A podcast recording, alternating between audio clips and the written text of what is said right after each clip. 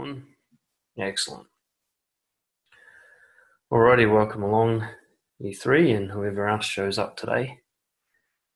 Um, being judgmental, that's something that uh, it's at the heart of so much suffering. So I figured it's about time we did a whole, whole thing on it.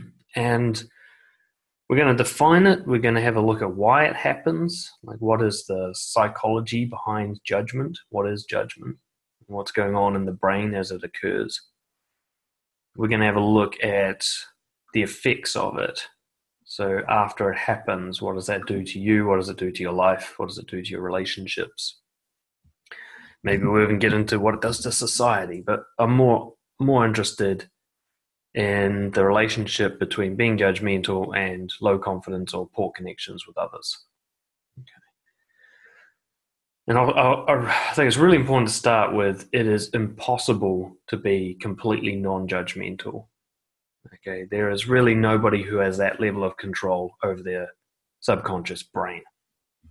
Because being judgmental is just the outcome of a process that everybody has where the brain tries to clarify, and understand information it's receiving. Brain's doing that all the time. It's simplifying the fucking cacophony of stimulation from reality into simple chunks that you can understand. And it's from that process that judge, judgment comes in. And I want to start with admitting that I'm judgmental, you know? And uh, I'll, while I'm going to share how I'm judgmental, I want you guys to have a think about who do you judge? Or what kind of behavior are you, do you feel that you're judgmental towards, both in yourself and others? And please feel free to share that in the group chat uh, if, you're, if you're open about it, if you're willing to share. So I, I made a little list before we got started of who I judge, who I feel judgmental towards. I'll start with the easy ones that make me look noble, and then I'll get into the ones that make me look like more of a bastard. Um, violent and sexual offenders. Um, I don't mind violence if it's a sport and everybody's agreed on the rules. I'm even okay with violence if both people have sort of signed up for it. What I hate is violence with a victim. Uh, and sexual offenders, uh, I can't help but feel that I'm a better person than they are. Okay, so that's my judgment there. Selfishness and revenge. You know, I, I get it like if I see someone who gets stuck in the wrong lane in traffic and the other people won't let him in to be like, haha, fuck you, you're in the wrong lane. That's kind of taking their revenge out on this person. You know, that kind of behavior, I judge that as negative. And selfishness, when someone has a choice of doing something that's good for themselves and everyone, or just for themselves, and they choose just for themselves, you know, I judge that. Noting, of course, that except for sexual offending, I've done all of these things, right? Probably recently. Uh, a new one's come up thanks to the invention of social media is contrarians, shit talkers, trolls, but particularly people that disagree for attention. So people like I get that with my own work. When somebody disagrees with me, I'll have one or two feelings. If I'm curious, it's probably because they're disagreeing with the intention of discovering the truth.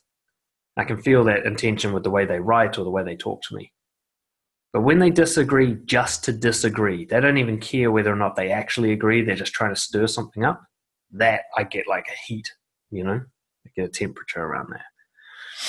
Shit stirrers, I call it. Um, I judge people who are overly materialistic, especially the capitalism style of materialism, like crush everybody to make money. I judge that. I judge companies that have ethics based on that. Uh, misogynists and other bigots, anybody who classifies a group of people and says they're worse than me, ironically, that's a judgment. So here I am saying sexual offenders as a group are worse than me, and then I judge people who categorize people as a group and say they're worse than me, right? So there's lots of hypocrisy in my judgments. Um, people that have what I call conservative psychologies, and that isn't political conservative. I mean, conservative is an unchanging, un, not open to new information, not willing to be wrong. Like fundamentalists, religious, um, people who are anti-science, conspiracy theorists, people who resist against any new information. I judge them and see them as somehow maybe less intelligent than me or something. I have some story about that. So essentially, what you'll notice in my list, which probably isn't the full list, but it's there, is the stereotypes. I've created groups of people that I judge. Right? So I'll say somebody is a, a violent offender, and they just go into this category with all other people who have committed a violent offense, as if there's no difference between them. And the funny thing is, I judge people who do that, who put people in a big category without any nuance. So I judge people who do the exact same thing that I'm doing. Right. But that's judgment there. There you can see like my brain is trying to stereotype, completely neutral process where it tries to put people into groups so it can understand the world better. But then I start to give value to that group, negative or positive. Because judgments can go positive as well. You know? I might say I judge top athletes positively I think of them as good people. Where, you know, look at Lance Armstrong. They can be sociopaths. But if I have this judgment, top athletes are good, then I, I put him in the category of all these good people, even though he's a scammy bastard, right? So lots of just grouping and categorizing and then the attributing value to the group. This group is good or bad, better or worse, so on. Okay. So who do you guys judge? You know, if anything comes up, share it in the in the group chat there. Feel free to kind of be open about it. We're all judgmental. You're not going to be anybody says there is they aren't is basically saying they don't have the human functioning of stereotyping. So the only person I think who could say accurately that they don't judge is somebody who's brain damaged and they literally cannot judge.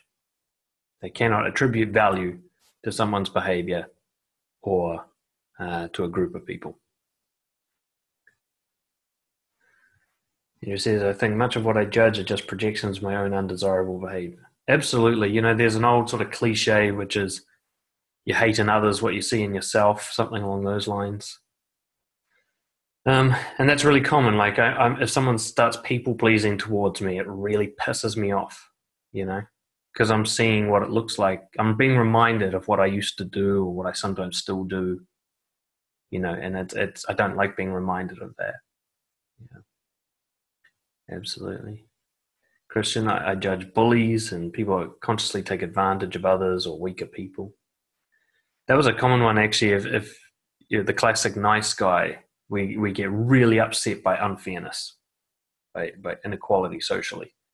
Um, and bullying is a big one. Now, often because we've been bullied, you know, so it's a sympathy kind of uh, judgment.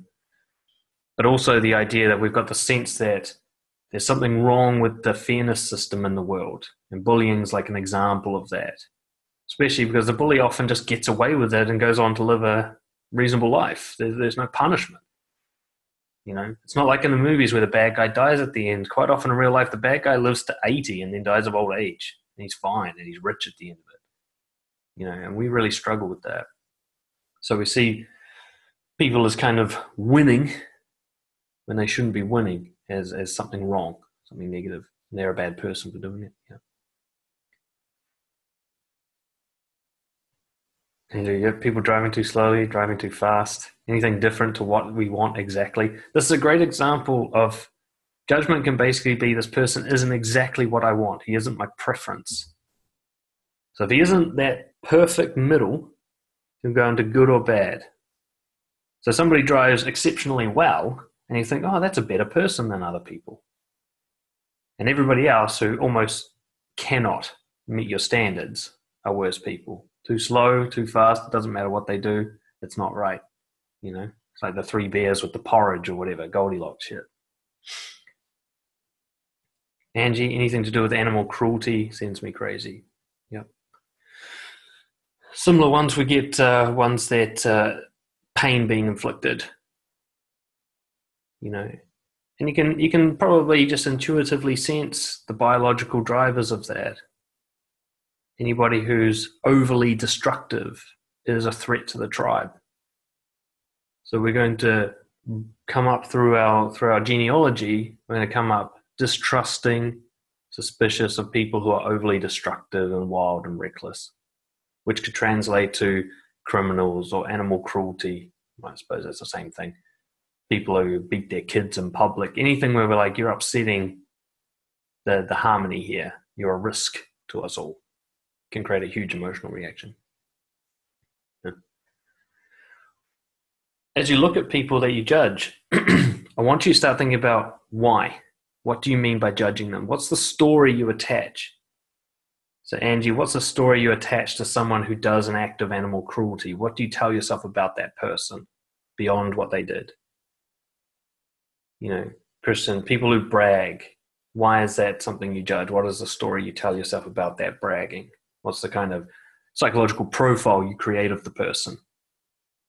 You know, because that's the judgment process. It's not just having an emotional reaction to behavior the judgment process is then what you tell yourself to explain the reaction. I feel this way because. You know, the guy cut me off in traffic. That's essentially a neutral piece of behavior. A car moved across a lane. That's all that happened. Then you get the anger reaction. Then you go, he's a selfish dickhead. And that's the judgment bit. Until then, it was just reality. Somebody cut in front of me, I was angry, and then there, he's a selfish dick. That's the extra bit. That's judgment. You're putting them into a category you can understand. Ah, that's a selfish dick category. Lots of them out there. We hate them all. You know? It helps us understand the world.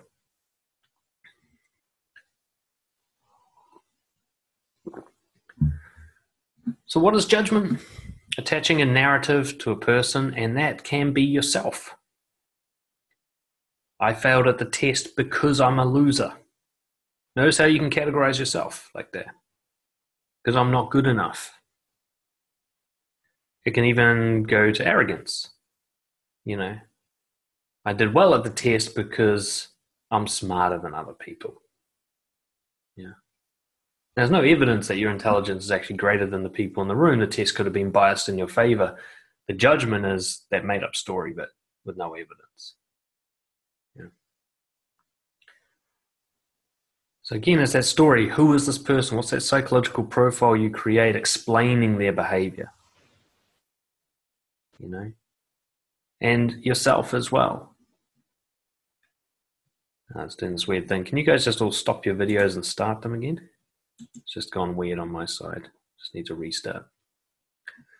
Thank you.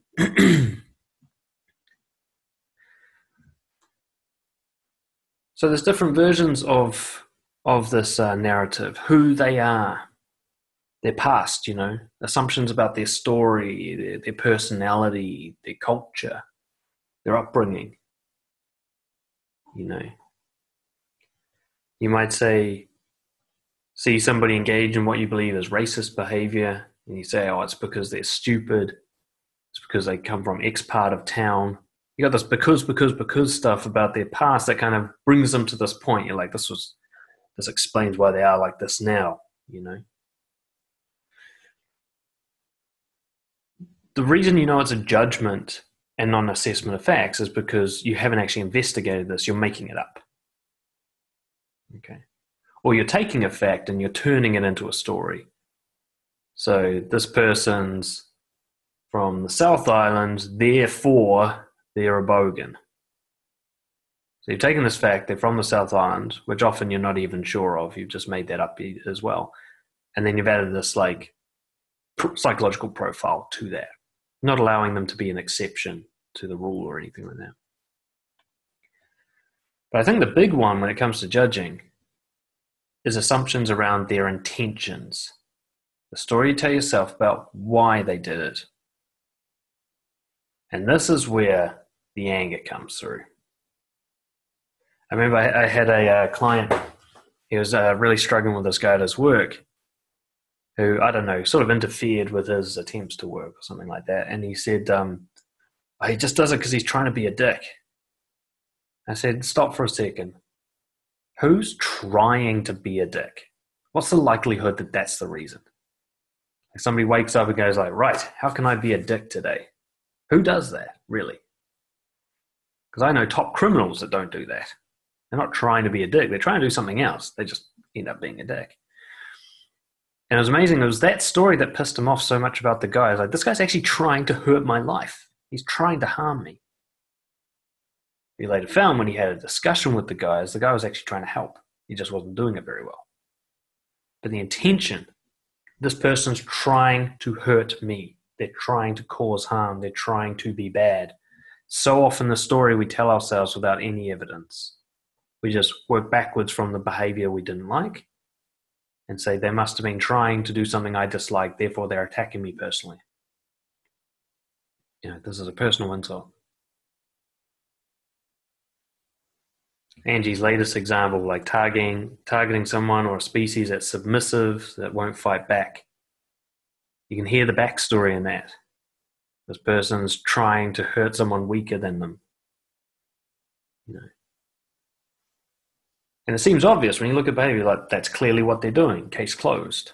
And yet you've done no investigation into it. It just popped into your head. Story. You know. When I see someone say who's anti vaccines, you know, that's one of my sort of trigger ones. I was like, they're trying to destroy science. Is that really what they're trying to do? Do they wake up going, How can I kill science today? Probably not. They probably think they're doing something good, noble, wonderful. But I don't go and find out, do I? I don't ring up my anti vaccine friend and go, What are you doing? with genuine curiosity. I hang on to my judgment instead. It's me versus them, you know. Once we've done this, we then make a value assessment based on what they did and all the assumptions I made about them. Are they good or bad? Are they better than me, worse than me? Better than others, worse than others? And I am I good or bad? Now, quite often, in ranking someone good or better, we automatically judge ourselves as worse or bad. So every time you look up to someone, you're doing so from a downward position you wonder where the not good enough story is, and you're like envying people all the time and jealous of them. Like, why do I feel so not good enough? It's because you're constantly grabbing people, putting them above you, which means you're down. Right? So this value judgment. Is this person what, what's their worth here? This person who cut me off in traffic, how, how worthy are they of life, you know, compared to me? Do we need this person on the planet? I've actually heard um, Bill Burr was talking about it, at the comedian, talking about in the way people. He's talking about how all the problems of the world can be solved by just like cutting the, the population down by about two thirds.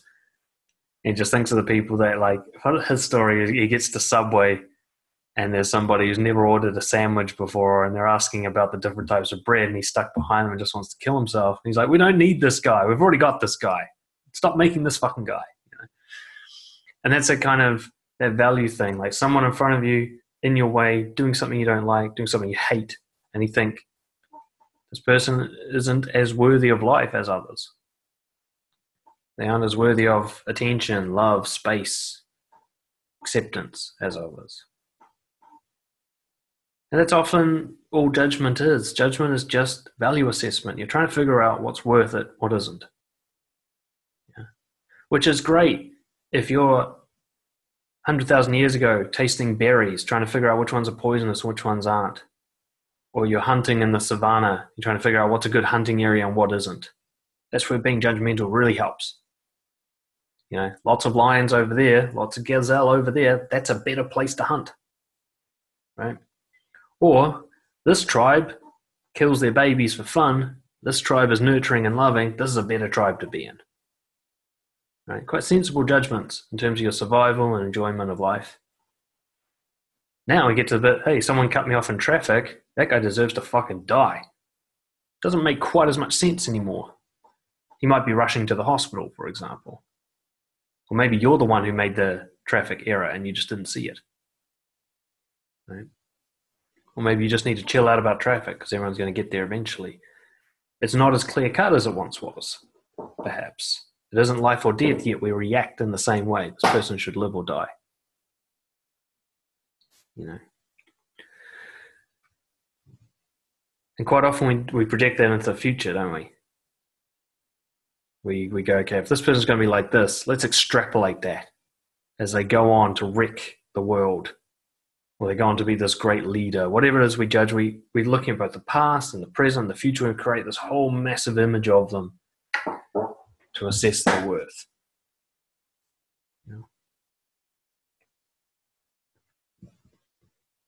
Like I said, what makes us judgmental? It's not based on verified facts, strong evidence, logical reasoning. It's based on emotions, assumptions, biases, guesses, interpretations, stereotyping, all the way through to bigotry, hardened beliefs. You might see a small piece of behavior, but to take that and develop a whole life story for someone is hugely unscientific. Even like like where I started having to like face my demons with this is when I worked with child sex offenders whom I judged as being the worst type of person in the world. And then there was this guy who was in jail for sleeping with a 15 year old girl. And he was in his 30s. And he said, if you had met her at the nightclub with her fake ID, you wouldn't have thought twice. And I thought, hmm, that's interesting. Now, he could just be full of shit, manipulative. but I had to open my, I, my mind to the idea that, like, in his world, he wasn't doing anything wrong. Whether he was misguided or deliberate doesn't matter. In his world, he was doing something right. And started opened my my eyes to the idea that like when somebody say offends against a child, they may not actually be thinking, "How can I harm this person?" They might be thinking something else. And if they are thinking something else, how does that change my view of them? Because I was already able to do that with a lot of criminal offenders. Like I'd work with some guys who stole like a, I know one guy stole like five cars a day. He was the most prolific thief in, in, in West Auckland. He was responsible for basically 80% of all car crime in West Auckland. One guy, incredible guy.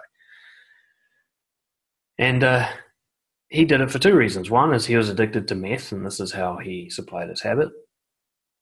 And the other was because he had the story in his head about basically life's been incredibly unfair and everybody's got an advantage over him.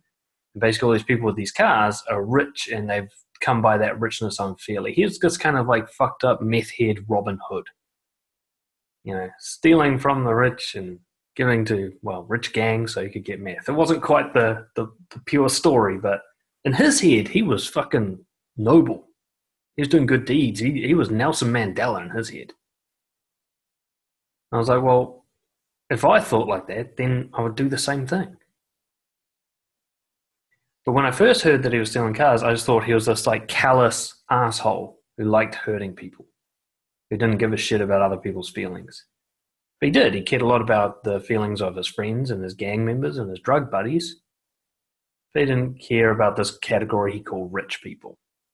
He thought of them as evil. And that's why he felt no remorse in stealing their property. Just like I'd feel no remorse in rebelling against a dictatorship and killing their soldiers. I'd be like, well, your soldiers are the devil. You, you signed up for this. He had that same sort of thing.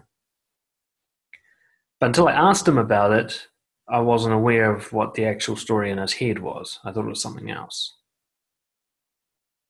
And as time went on, I came to see that everybody's got a story like that for all the shitty things that they do. The guy cuts me off in traffic has a good reason for doing it. It's a good reason by his standards, not mine. But in his head, it's good. Hmm. Froze up for a second there. You guys can see me all right? Yeah. so he doesn't die. Question from Angie. I'm curious. If we don't know why, if we don't know the story they tell themselves makes their baby okay, and what would an example be of someone who hurts babies or animals? Okay, I, I can give you an example of someone who hurts babies. Um, there is a psychological disorder called Munchausen by proxy. And essentially, it's really difficult to understand because it's just very crazy. But essentially, you use children to get attention. That's the underlying principle. So the by proxy is you use children to get positive attention for yourself. Now, this can be as mild as somebody who's like a pressure parent who makes their child excel at a sport so that you know they can reap the glory. But I once worked with someone who was also borderline personality, so they're borderline and Munchausen by proxy. If you understand psychology, you understand I'm talking about one of the most difficult people on the planet at this point. Now, what she used to do, as a lot of them do, is harm children to get attention. For example, she threw her baby out of a window just so the police would show up. In her mind, in her world, and it's really hard to comprehend, she is all that's real. Babies, other people, animals, they're just like, uh, it's like playing a computer game. None of them matter. They're just, they're just bystanders. In her world, in order to confirm that she's real, she needs attention. She craves it.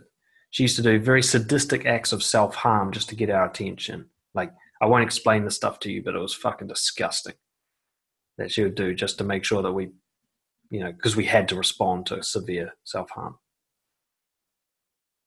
And in her world, she's like a goddess, and the rest of us are her slaves.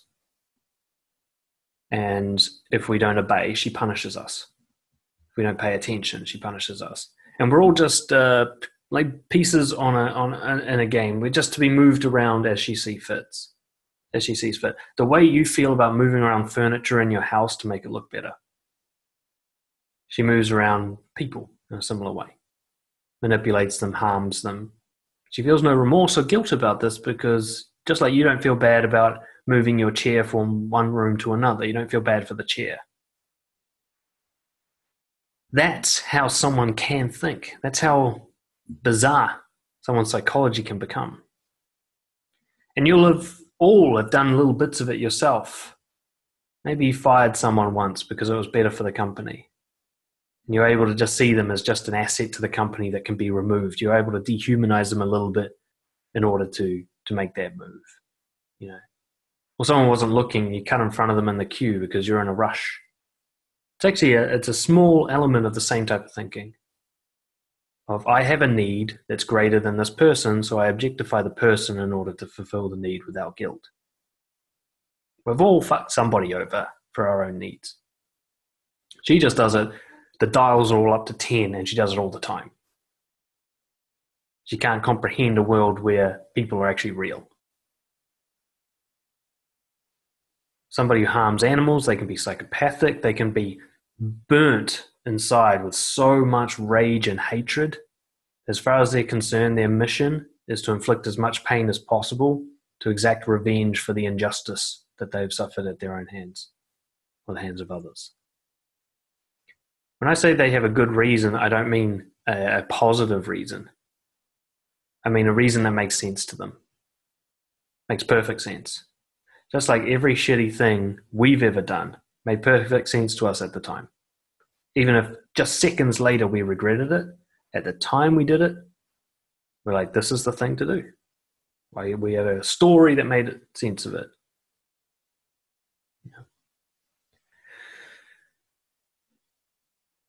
So I'm not saying when they have a good reason that we'll think it's a good reason or that we'll even understand it. What I'm saying is, okay, so I just saw Andrew drink water that made sense to him to do that. There are people who harm babies with the same sense of sense, right? Like drinking water, harm baby makes sense to them. It's the same, right? Yeah. Often one follows the other. It's thirsty work, I guess. God, I'm getting dark now. Um, but the point being is, we don't we can't comprehend their reason, so we give our own reason. I would only do that if I would only cut someone off in traffic if I wanted to hurt them.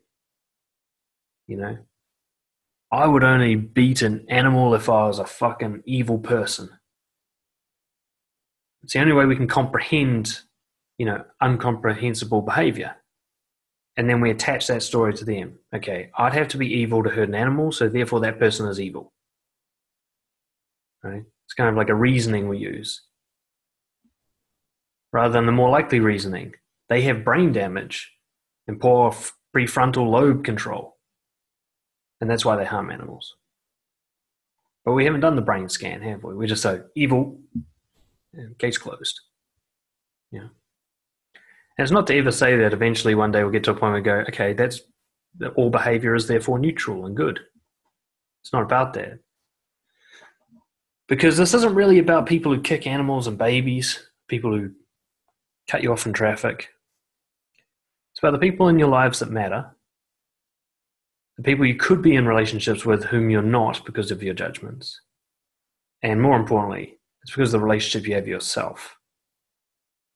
If it's not good, I guarantee you it's because of being judgmental. Judgmental being the opposite of acceptance, of just, it is what it is, I'll let it be It doesn't need to be fixed. Let's have a little look at why judgments happen. And remember, you can put your questions and statements in the in the chat box there, and I'll I'll speak to those. Essentially, a judgment is reacting to what you consider to be different. You see something that is not what you think you do, which isn't the same as not what you do. It's not what you think you do. And because of sort of ancient tribal fears, basically, we react as if it's a threat. This different is threatening to me. If it's better than me, it's threatening because it will take away resources and things that belong to me. And if it's worse than me, it's threatening me because of harm and damage.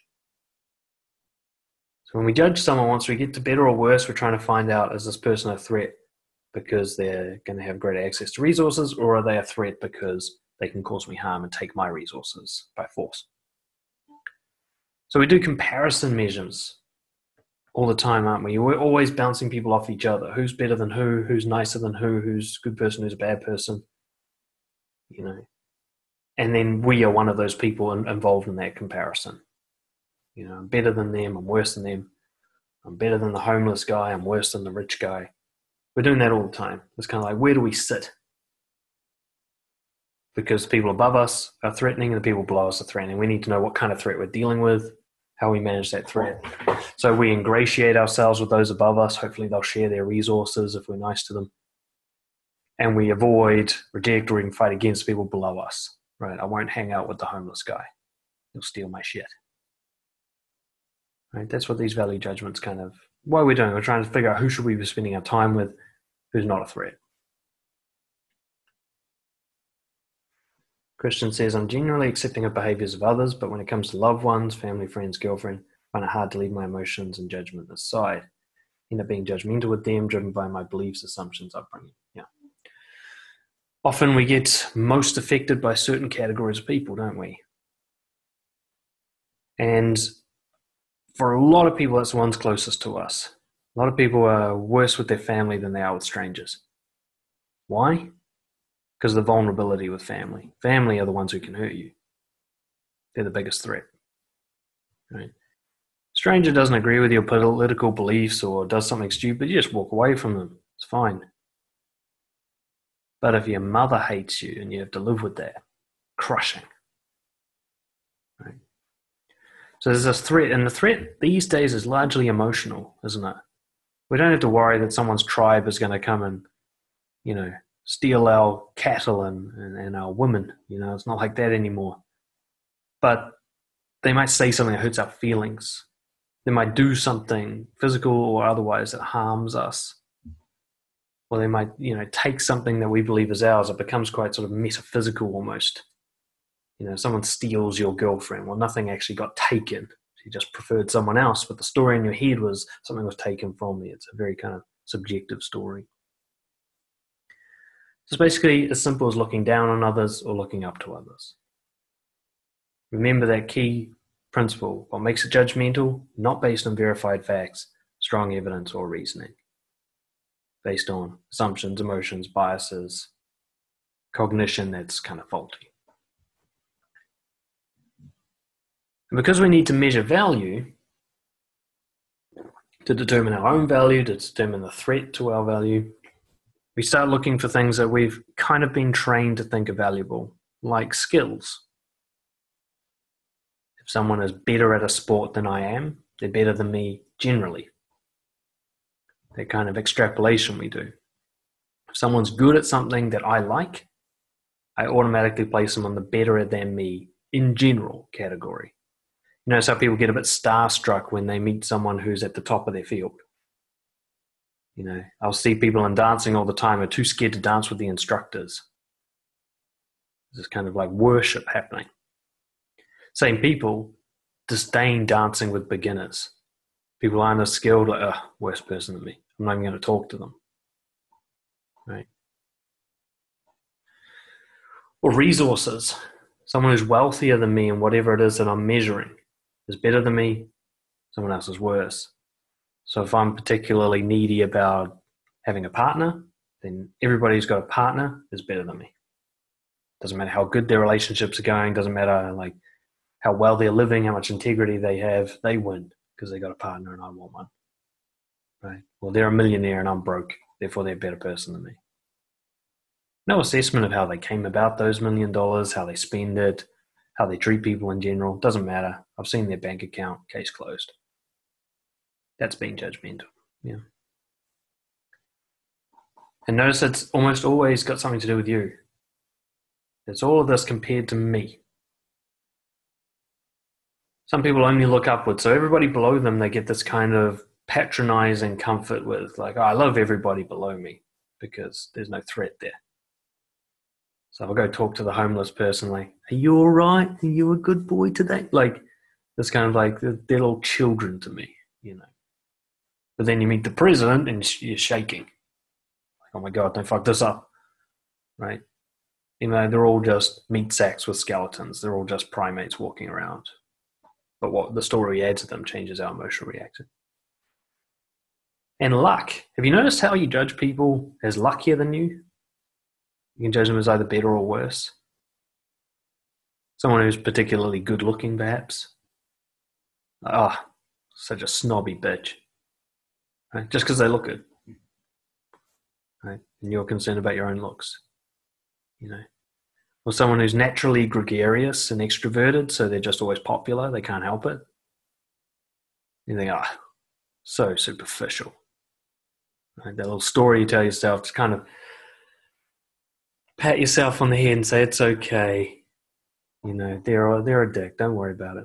Or you judge yourself. You say, I'm worse than they are that they deserve that good luck and I am unlucky because I, I'm a magnet for negativity. Uh, there's something inherently wrong with me, that toxic shame, you know? I bring this about. I deserve this punishment. All these value measurements, they're fictions that you create. Yeah. And a lot of it is about translating an emotional reaction into a narrative. I feel this way. How do I explain that feeling? Right? You get a feeling of jealousy. How do I explain it? This guy's trying to take something of mine. Ah, it's a threat. Now I understand it. That's where my jealousy is. This guy, this guy I'm looking at, he, he's the reason. This evil bastard talking to my girl, you know? Because you're not like a psychiatrist that can go back through your head and go, well, actually, you've got some damage in the parietal lobe caused by some neglect that you suffered, and it gives you a jealous reaction whenever you perceive someone to be blah, blah, blah. You don't get to have that kind of insight. You just go, this guy's taking my shit, right? And you just have that story to go with the emotion. Someone cuts you off in traffic, you get angry, and you go, this guy's fucking dick rather than actually I haven't been balancing my life very well and I'm I've got high cortisol levels and I'm susceptible to irritation at the moment. You don't tell yourself that story. Right? So like, he did something to me straight away, and then you believe the story. You're like, well, I feel this way, that behavior happened, therefore.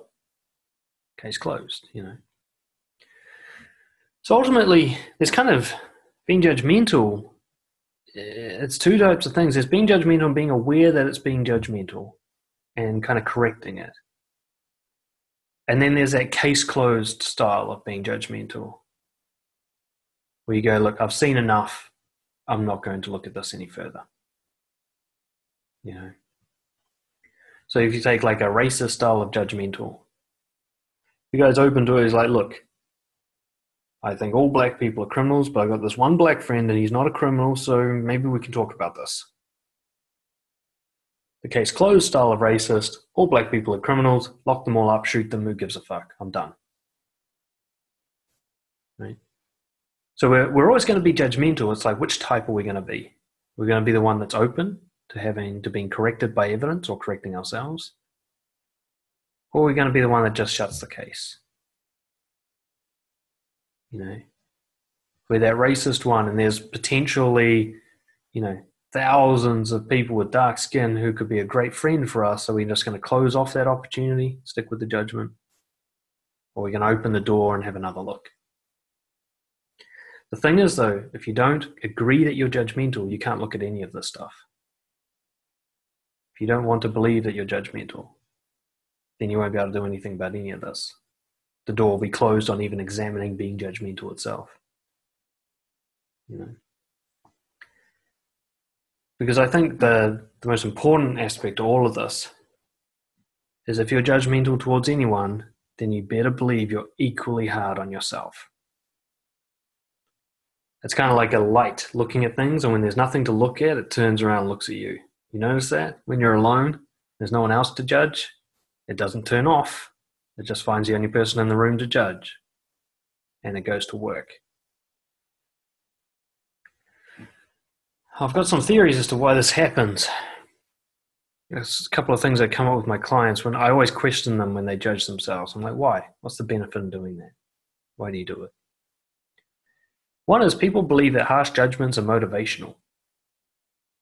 If I'm hard on myself, I tell myself I could have done better, it wasn't good enough, I'm useless, that will motivate me to do better. There is no study in the fucking world that backs that up. Telling someone that they suck at something is not motivational. Telling someone they could have done better is not motivational. There's no science behind that. Encouragement, praise is. Right? Recognition, that is motivational. You can see productivity levels rise with that style of management. And like Christian says, you, you also encounter people that never judge themselves or their actions. Well, there's a difference between judging and assessing. Remember, judgment, no strong evidence, no facts, no reasoning, just assumptions and biases and narratives and bullshit. Self assessment here are my values. Here's what happened. Do those two things align? A single piece of behavior, how does it line up with my values? That's an assessment. Going, this single piece of behavior, does it tell me if I'm a good person or a bad person? That's a judgment. You can say, okay, what did I say? Was it honest or dishonest? That's an assessment. To then go, well, I was dishonest, so therefore I'm a fucking loser, that's a judgment. Right? To even say I'm dishonest, it's like, no, that thing I said wasn't honest. I can't be dishonest as a person. Right? That would be a judgment. It's an over categorization. Me as a person is actually like a category. When in reality, I'm a different guy every day. I'm a thousand guys. You know? There's also legacy. You judge yourself because others judged you when you were younger, and you're just carrying on that legacy on their behalf. You were bullied, neglectful parents, harsh parenting. They're long gone. They're not in the room anymore, and you're just doing what they kept doing. It's their voice. You know, somebody like ostracized you from the group, some bully kicked you out of the cool crew or whatever when you're in school and you're by yourself.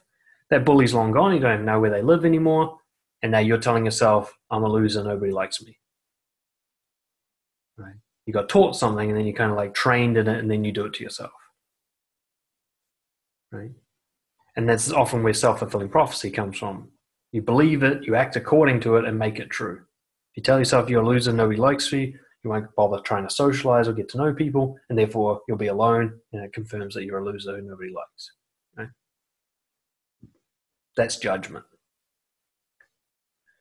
Whereas assessment might be like, I'm feeling very lonely. That's an assessment. Or I'm having some trauma, I think, from bullying in childhood. That's an assessment. It's neither good nor bad. It's just what's happening. It is what it is. Right. Another version of judging yourself is the not good enough excuse. The not good enough is kind of like the atomic bomb of judgment. It's the one you can just use to just demolish everything if you want to. You know. But uh, the reason I call it a not good enough excuse these days is because it gets you out of shit. If I'm not good enough, then why bother? Right? Can't expect someone who's not good enough to do something. Therefore, I'm off the hook. And you'll notice that even when, like, especially people in self development, they'll eventually hit a point where they're trying really hard and they're doing all this good stuff. And then they just keep calling it not good enough. It's like, yeah, okay, I went and spoke to strangers today, which was a big move for me, but I only spoke to four strangers when I wanted to speak to six. So therefore, I kind of let myself down.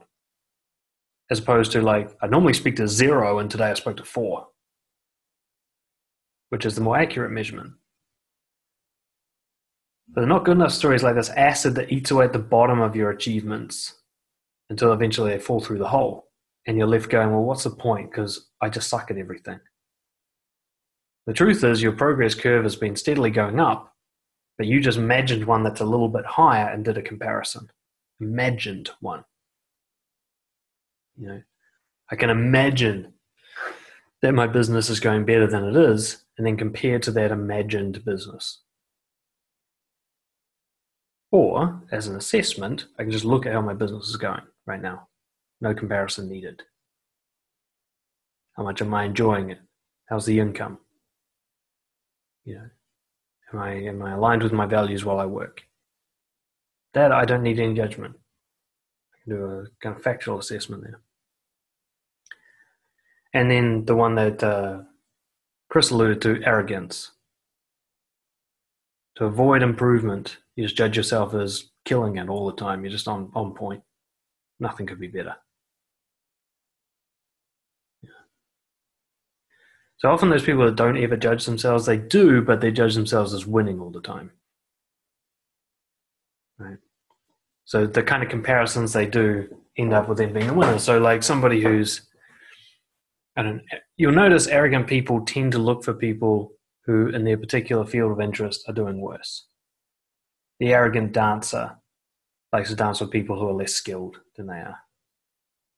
You know, uh, the arrogant kind of person around wealth likes to hang around with poor people and brag. It's just kind of like constantly being the biggest fish in the pond scenario that they create. Again, the self fulfilling prophecy that goes the other way. And again, the problem is it's not based on fact yeah, you might be able to dance well, but you sure you're not making mistakes? Are you sure that the other people are enjoying dancing with you? Are you looking for that information? Are you just telling yourself a story that fulfills a kind of identity you want to keep up? Basically, all this stuff is just cognition to try and make life easier. Your brain's just trying to, it's kind of lazy. The brain doesn't want to do all this work with every single individual, every piece of behavior goes that this piece of behavior this time, what does it mean? Just wants to go, fuck, what category can I put this in so I can get on with my day? Trouble is, when that runs rampant, when it goes beyond just trying to figure out what the difference is between food for breakfast and food for lunch, it starts affecting your self worth, starts affecting your relationships with others. You can't turn it off, but you can respond to it in a helpful way. So now we're going to move into what to do about it. Kind of final part here. Before I do, do you guys have any questions or thoughts on what we've talked about so far?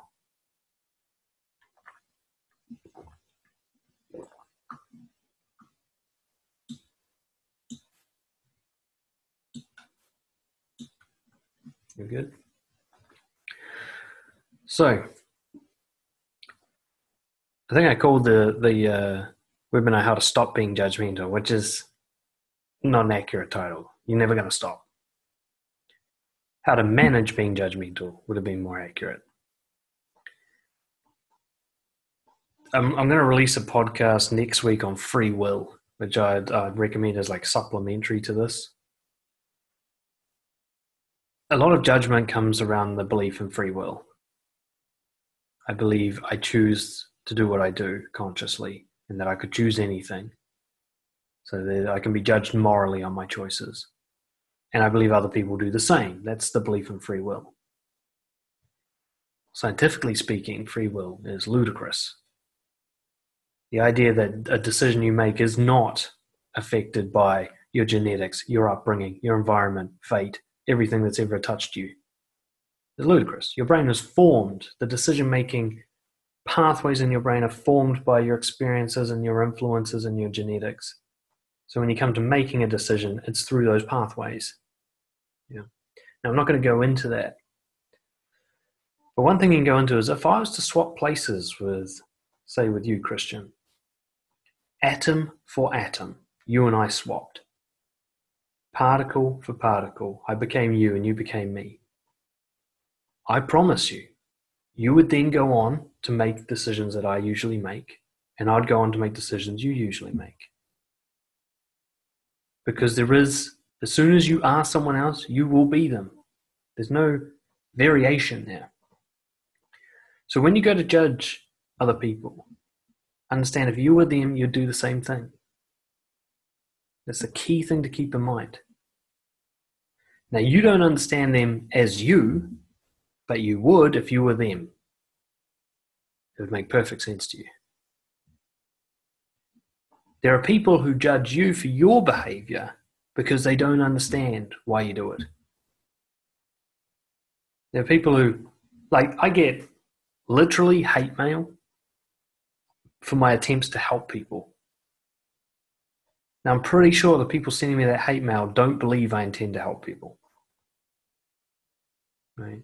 Not only do they believe that I'm unhelpful, they seem to, like you can tell with the way they write, they seem to believe that I am actually intentionally harmful in some way. I'm trying to do damage. Which, no matter how wrong I am, I never actually tried to do damage. I don't wake up like, right, I'm going to make a video that makes people want to fucking kill themselves today, and that'll be good. I've never done that. I never would. And they would know that if they were me. And the people I judge, I would know why they do what they do if I was them. Right? So when it comes to judging others, it's a key principle to keep in mind. Someone cuts you off in traffic, pisses you off, fine, it's allowed to piss you off. But before you go and tell yourself why, go, I don't know why. All I can be sure of is they probably thought it was a good idea. Just like I would. Just like that time I had to cut off people because I got into the wrong lane. I know what it's like. I've done it before. And even when you see something extreme, like the examples that Angie brought up, someone like kicking a dog or something you find abhorrent, I think if I ever harmed a living human being, so I thought it was the right thing to do at the time, you know, like, do I eat meat? Have I ever? Have I slapped a mosquito? Because if so, I can get a sense of why they're doing it. Now, I'd never kick the dog, but I would slap the mosquito, and that's probably similar reasoning that they're going through. Right? They see the dog maybe the way I see a mosquito. And then they can open up ideas like, why do I think a mosquito is okay to hit and not a dog? Am I really such a great noble person? Since when did mosquitoes become lower value than dogs?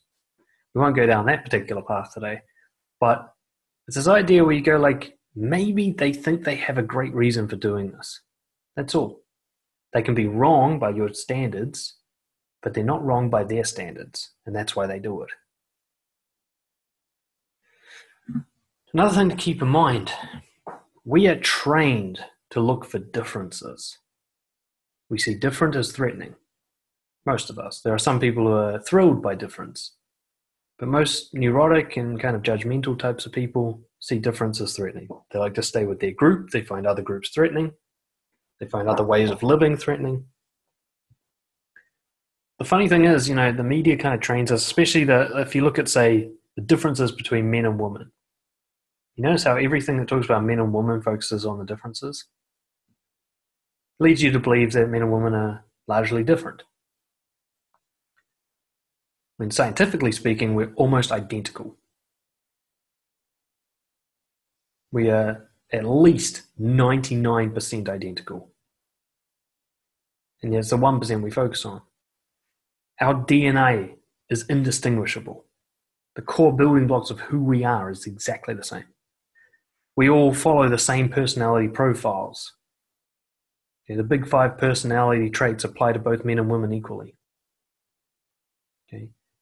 Nearly all our physiology, our hearts, our lungs, our intestines, our muscles, our nervous system, our brains, our eyeballs, all of that's the same.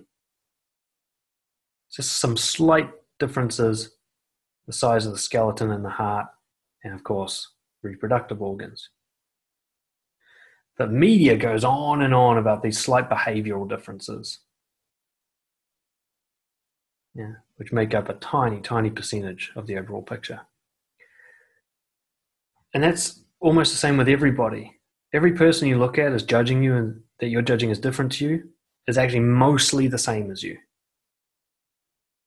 Get to know them, it increases even more when you realize, fuck, they do different behavior for me, but they do it for the same reasons that I do shit. Just a slight variation of behavior. I saw this when I noticed a guy who like beats someone up. His reasoning for doing it is the same reasoning I'll sulk to punish my girlfriend. Now, I don't use violence. I use sulking. He uses violence. But the reason we do it, what we're trying to accomplish, identical. Trying to manipulate someone into giving us respect. Exactly the same. If anything, he's just braver. He doesn't mind using his fists. I'm too scared to use violence. So I use sulking instead. You know. So someone cuts you off in traffic, maybe you never cut off people in traffic. You're too good for that. But the reason he did it might be the exact same reason that you do stuff. Like maybe he's doing it because he's late for work. He's panicking about doing a good job. And that's why you do shit. You're always trying to do a good job. So, right up until the point where he actually cuts you off in traffic, everything's identical. And yet you're focused on that, the near difference in behavior. And then you blow that out to make it we are two different people, which is scientifically absurd to say. You're in the same species. You're almost exactly the same in every way. Just like we can't tell the difference between two sparrows. Right? We've got a big write up come through here. Excellent. Actually, Chris, I might come back and talk to you about this after I'm done with this little spiel. Um, so you've got to challenge your assumptions. As soon as you notice assumptions coming up, the because story as you ask yourself, how do I know for sure that that's true? That's all. You just ask yourself evidence. Okay, that person is hitting animals because they're evil. Okay, I know they hit animals. Now, where's the evidence for them being evil? Where's the psychological profile testing? Where's the criminal history report? Where's the brain scans? Don't have any of those? Then what the fuck are you talking about? How can you know for sure without those kinds of pieces of inf- information? And just identify, okay, this is a judgment, not an assessment. The thing is, you don't even, you might not necessarily be wrong. Your judgments are bound to be accurate at least at some point in time. Even a broken clock is right twice a day, you know? But the odds, look at it this way let's say you judge someone as evil based on your no psychological training, no clear idea of what evil even means, no neuroscience training, what's the likelihood you're accurate? Given the tools that are more accurate than your guesses. You know, what's the likelihood that you can read someone's mind versus not? You know, unless you're some sort of FBI profiler trained to read body language, what's the likelihood that you can judge someone's body language accurately?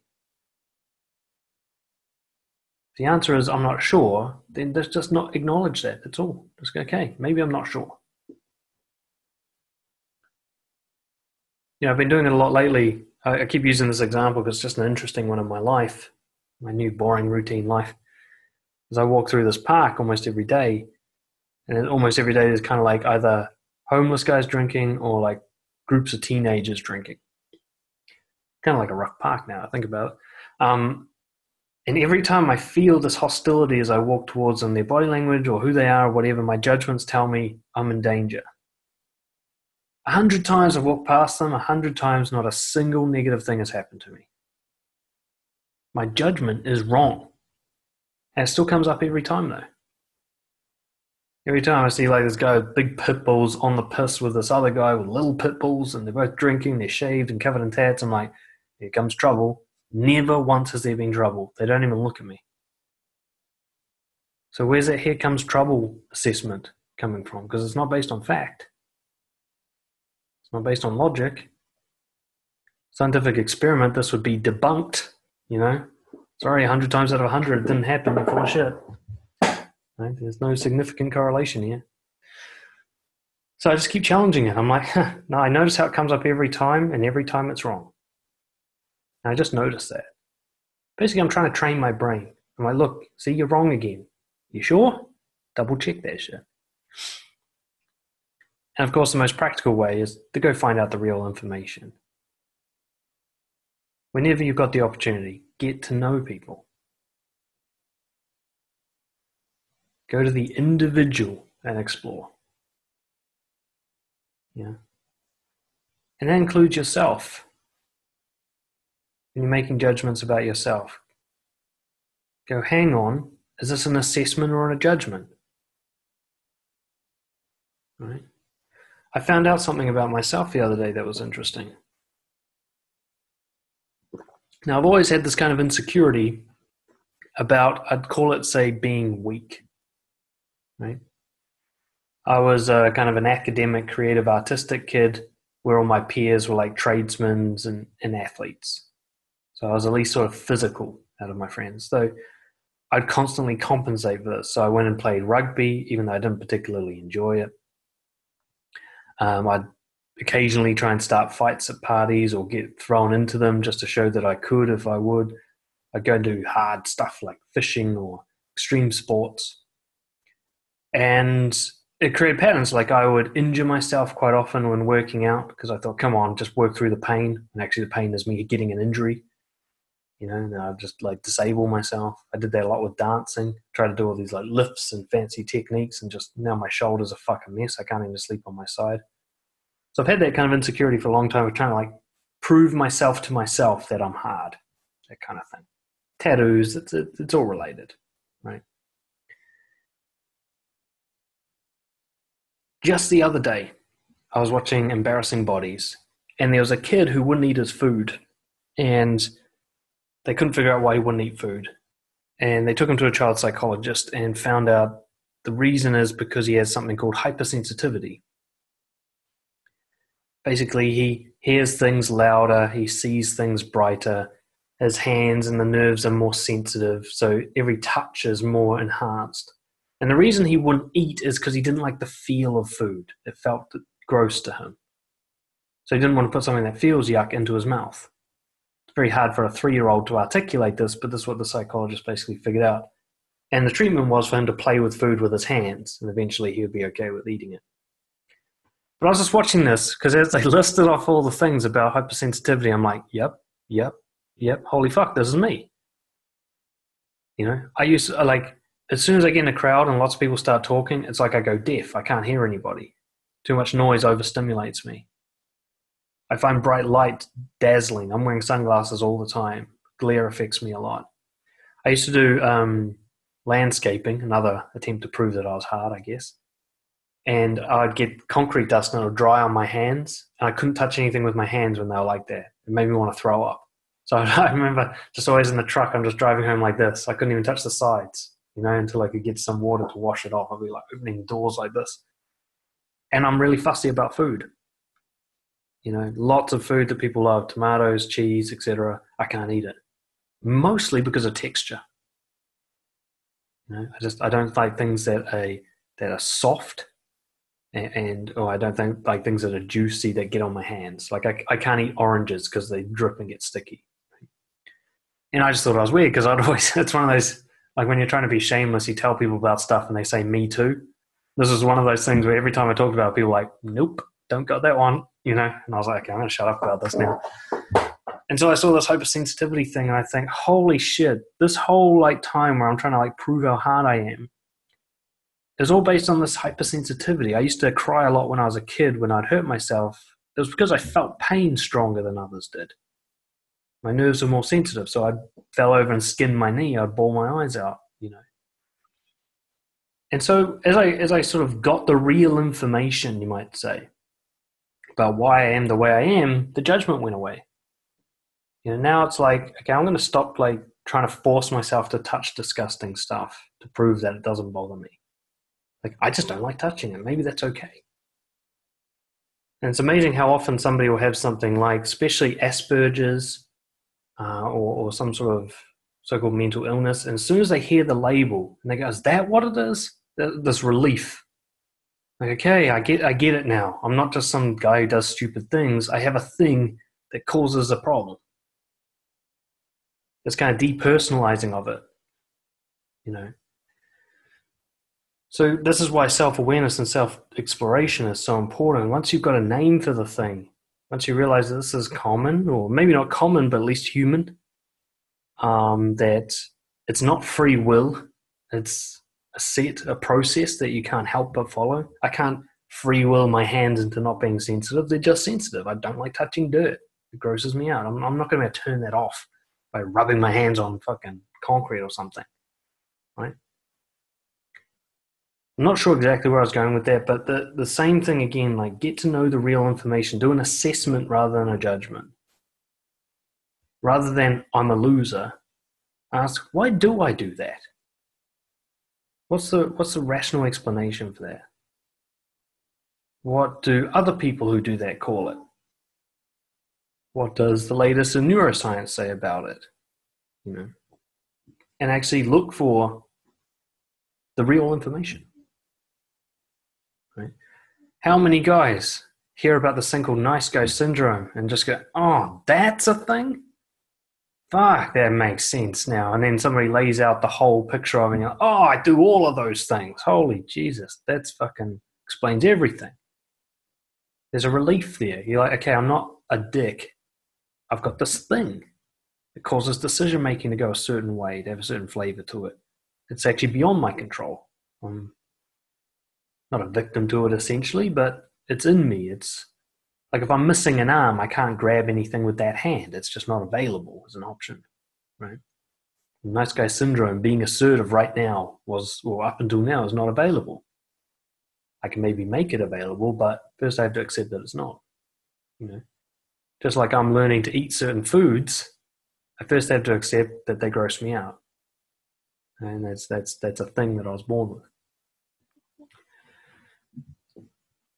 Let's come back to your comments here.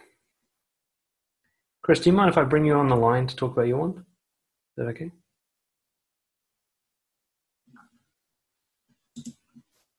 There you are. Yeah, so I was talking about that I'm usually not very judgmental with people that are not close to me, but when it's parents, siblings, friends, girlfriends, I tend to be very judgmental because somehow my emotions come out easier. And uh, referring to the long term relationship I was in until a, couple, a few months ago, um, I thought I knew this girl very well after uh, nine years or so. And then we once opened up about our sexual behaviors when we had been single. And she she finally opened up and told me that she had been sleeping around the last couple of years and she had had lots of casual sex yeah casual sex. And although i tried to remain silent in those opportunities uh, somehow my face my expressions showed up a lot of judgment. And uh, from that from then on the relationship changed and a lot of doubts and confusion and distrust uh, grew over time, and it was hard to see her as the woman I I had previously seen before. Now I saw her her value in my eyes kind of decreased, was lowered, and it was never like before. Mm-hmm. So I, I, think there's something in my unconscious there that judged her, and the, the expectation changed. Like I wanted to marry this person as I had known her in the past, and now she's her value had decreased, and now it's being too judgmental. Then she, of course, got defensive and started protecting herself. Um, so, can you explain what happened there, and what can I do in the future when I'm confronted with a girl that opens up about her past? Mm. There's a few things going on there. Starting specifically with this girl, is the comparison part of the judgment was real her versus imaginary her. So you imagined she was something, and the real her didn't match that, and you had to decide is the real her better or worse than that thing that I've imagined, and you chose worse. Yeah. Yeah. Now, as to the part where you chose worse, that's something that doesn't have anything to do with her. That's something else a belief system about promiscuity, perhaps. Yeah. Um, what we can see there is, again, the rigidity of the judgment. The imaginary her, you were locked in on that.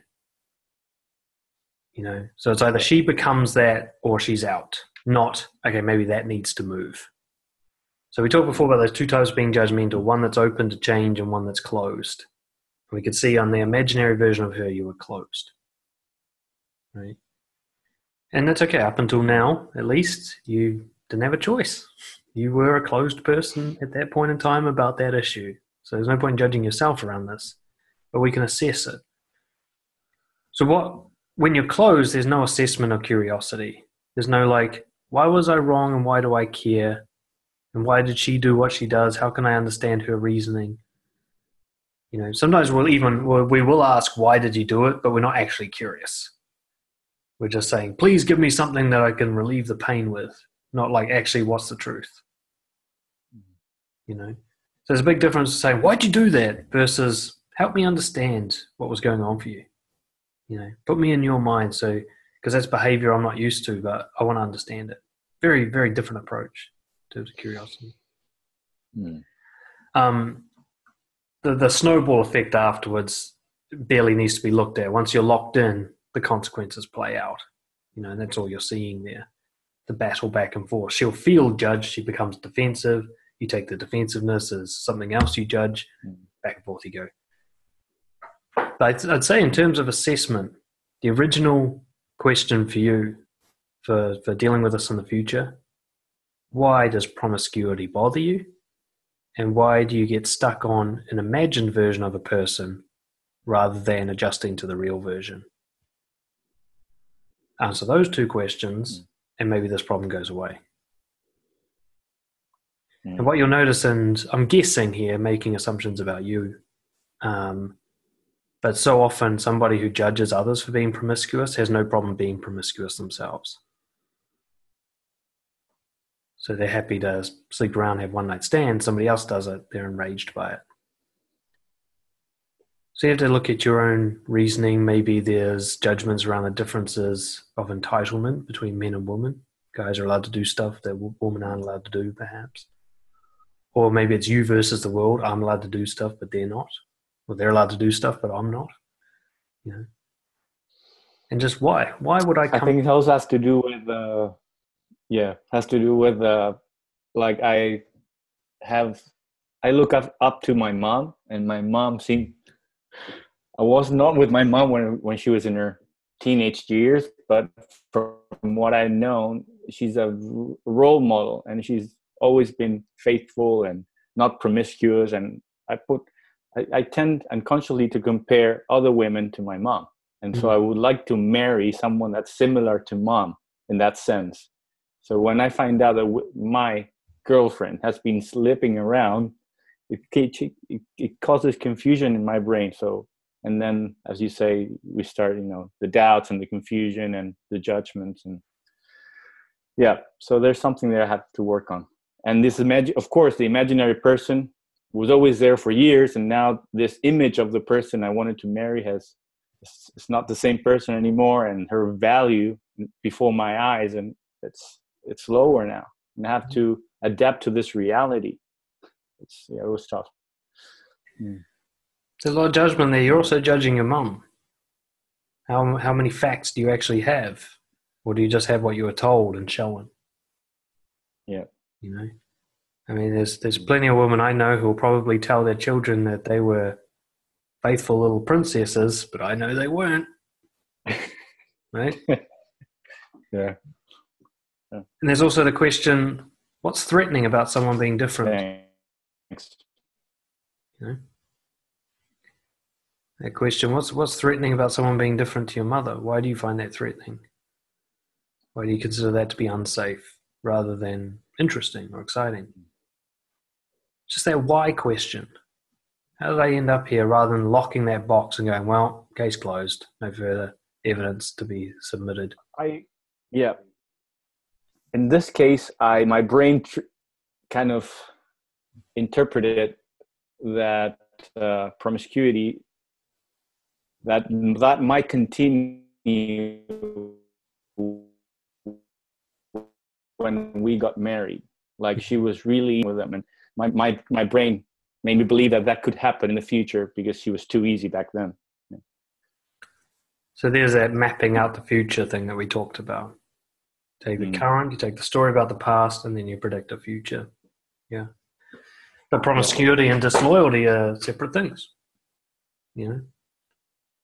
The fact that you put them together mm. judgment. In fact, as I'd take somebody who's never slept around and suddenly gets into a long term relationship as being a higher risk of cheating because they're going to get that, oh my God, I missed out thing. Right? Or maybe they won't. Maybe they're happy. Like, got a friend, we always call them one ginas, the person who married the first person they slept with. Mm. And because they don't know different, they maybe don't yearn for different. But the same guy, I mean, he just watches porn all the time. He's constantly asking us about our sex lives. He's yearning different because he hasn't kind of gone out and had enough experience to realize, hey, it's all pretty much the same. Mm-hmm. Yep. But yeah, lots of stuff to explore there. A great learning experience. The key is this was never about her, really. Mm. But your judgments. And the question, of course, with any judgments, do they help me? And if the answer is no, it's time for some more assessment. Now, my judgment that eggs for breakfast not for lunch, it doesn't harm me much unless there's only eggs in the fridge and I'm hungry. In which case, I have to break that and have eggs for lunch. But that judgment, I don't need to do much about that. There's no significant damage to my life with that one. But a judgment like, uh, I don't know, I'll never get along with Asian people, like one I used to have. Now that I'm friends with people from all sorts of Asian backgrounds, I realize, fuck, I was missing out. You know? A whole range of experiences I wouldn't have had if I'd held on to that belief. That was a harmful one. I, got, I gained nothing from it. I missed out on lots. Cool. Now, I see something more from Andrew here. Even if you're able to identify whether a judgment is accurate, doesn't tell you what the underlying reasons or causes are. Then there might be a chance to understand the person, even understand why you engage in that behavior yourself, like peeling an onion. Absolutely. One of the things is sometimes you can be right, as in, let's say somebody did something to harm you, and you investigate, and they're like, yeah, I wanted to harm you. Okay, I was actually right about that. Why they want to harm you still hasn't been answered. Right? Especially like what I found the deeper I dig into psychology, it becomes social. I had a great podcast I've just released today on Stoicism and its view of anger and we were trying to i was working with donald robertson trying to figure out what do the stoics really feel about anger because it sounds like they say you should never be angry. And he said well no what they mean is the kind of anger that's based on revenge the anger designed to harm. That's the anger they're trying to put a cap on. And and i look out in the world and i see that's so often the case. Like when someone doesn't let me in in traffic there's some sort of revenge they're playing out there somebody else didn't let them in in traffic and now they get to play out that revenge or maybe their wife just wasn't nice to them this morning and now there's somebody else they get to fuck over and so often people are following this pattern of like revenge based kind of retribution. And so somebody might be trying to harm you, but it's because they're raised in a society that promotes revenge. I mean, look at the way we we, we treat criminal offenders. We take vengeance on them. We try to harm them as much as they've caused harm. The whole system's based on it. You know, there's always reward and punishment in the schooling system. This idea that if you do bad, we're going to double down on the bad, make sure you have bad as well. Right? So somebody might harm you simply because they've been trained to take revenge. It's actually got nothing to do with you. They do this to everybody. Right? So you might be right in what in their motives, but where their motives come from probably have nothing to do with you. In which case, taking it personally doesn't make sense. Right? Someone being promiscuous, they might be like, "Yeah, I wanted a lot of dick." You're like, "I knew it," right? But maybe it's so that when they did finally settle down, they wouldn't feel like they missed out.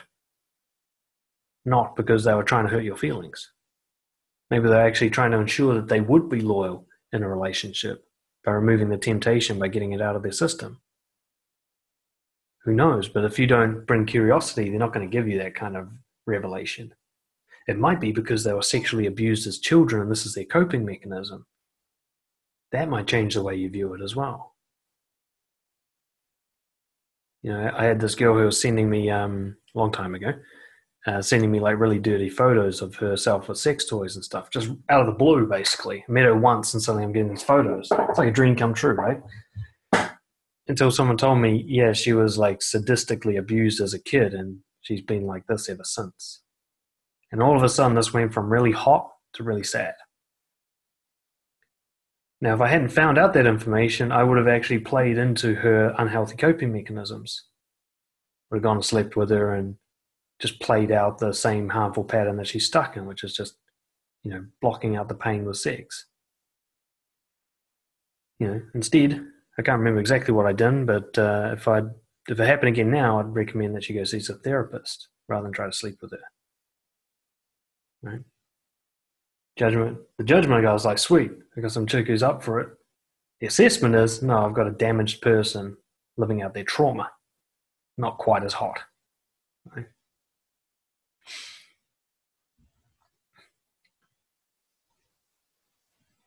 Andrew says, yeah, at least you found out before you got married and had kids.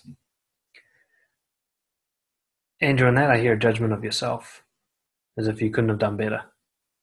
Right? as if you weren't trying to do the best thing you could possibly think of doing at the time.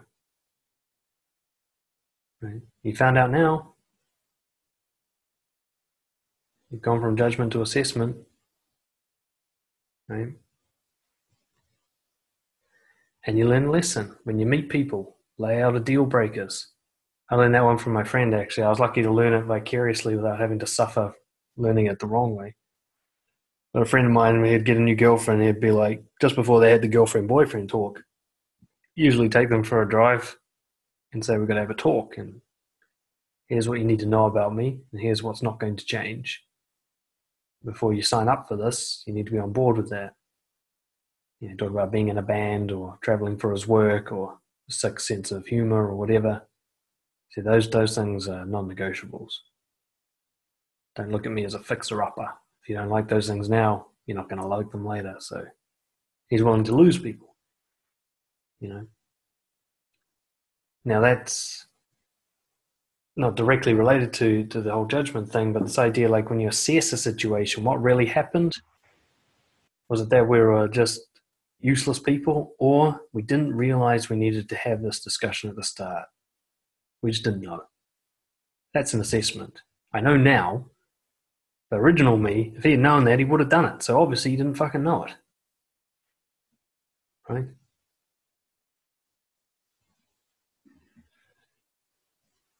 And ultimately, yeah, as, sort of Andrew's putting through here, is when you do something that you find painful and you start blaming yourself and judging yourself and calling yourself names, the other way to look at it is what did I just learn? And that's an assessment, not a judgment. Like learning the need to be honest. all of us have learned very painfully that lesson. But the pain, it's done. We're here with the lesson now, if we want to take it. We can move forward with that. Doesn't really matter how long it took to learn it once you've learned it. Or you can sit there lashing yourself on the back for not having learned it earlier, even though you couldn't possibly have learned it earlier, or you would have. Right? Or you can say, I've learned it now, so what's next? To make an assessment and take action rather than judge. Remember, some judgments are helpful. Don't go pat the dog that you don't know. I'm judging that dog as dangerous. Now, it might not be, but fuck it, I'm not going to miss out on patting the dog. I'm going to be fine without patting that fucking dog, right? But I'm not going to go talk to that person because they look like this other person I know and that person's a dick. That's a judgment. And you might be missing out on a great relationship. Right? Or I will never be with a promiscuous woman what if they all are? Right? Or what if those are the best ones? Which is my experience. Right? A world without jealousy, around sexual jealousy, promiscuous women just become experienced. Since when was experienced better than inexperienced? How worse, I mean. You know? Assessment rather than judgment. When a judgment is limiting your options for a better life, switch to assessment. What are the facts? What don't I know? Which is almost everything. That kind of Socratic question why do I feel so sure about this? Why do I have such a big emotional reaction to it? Why am I acting reacting to something as if it's a threat even though there's no physical danger? Why? How much of the story in my head is based on fact and how much of it is storytelling, creative fiction. You're going to do it for the rest of your life. Your job is to catch the ones that aren't helping.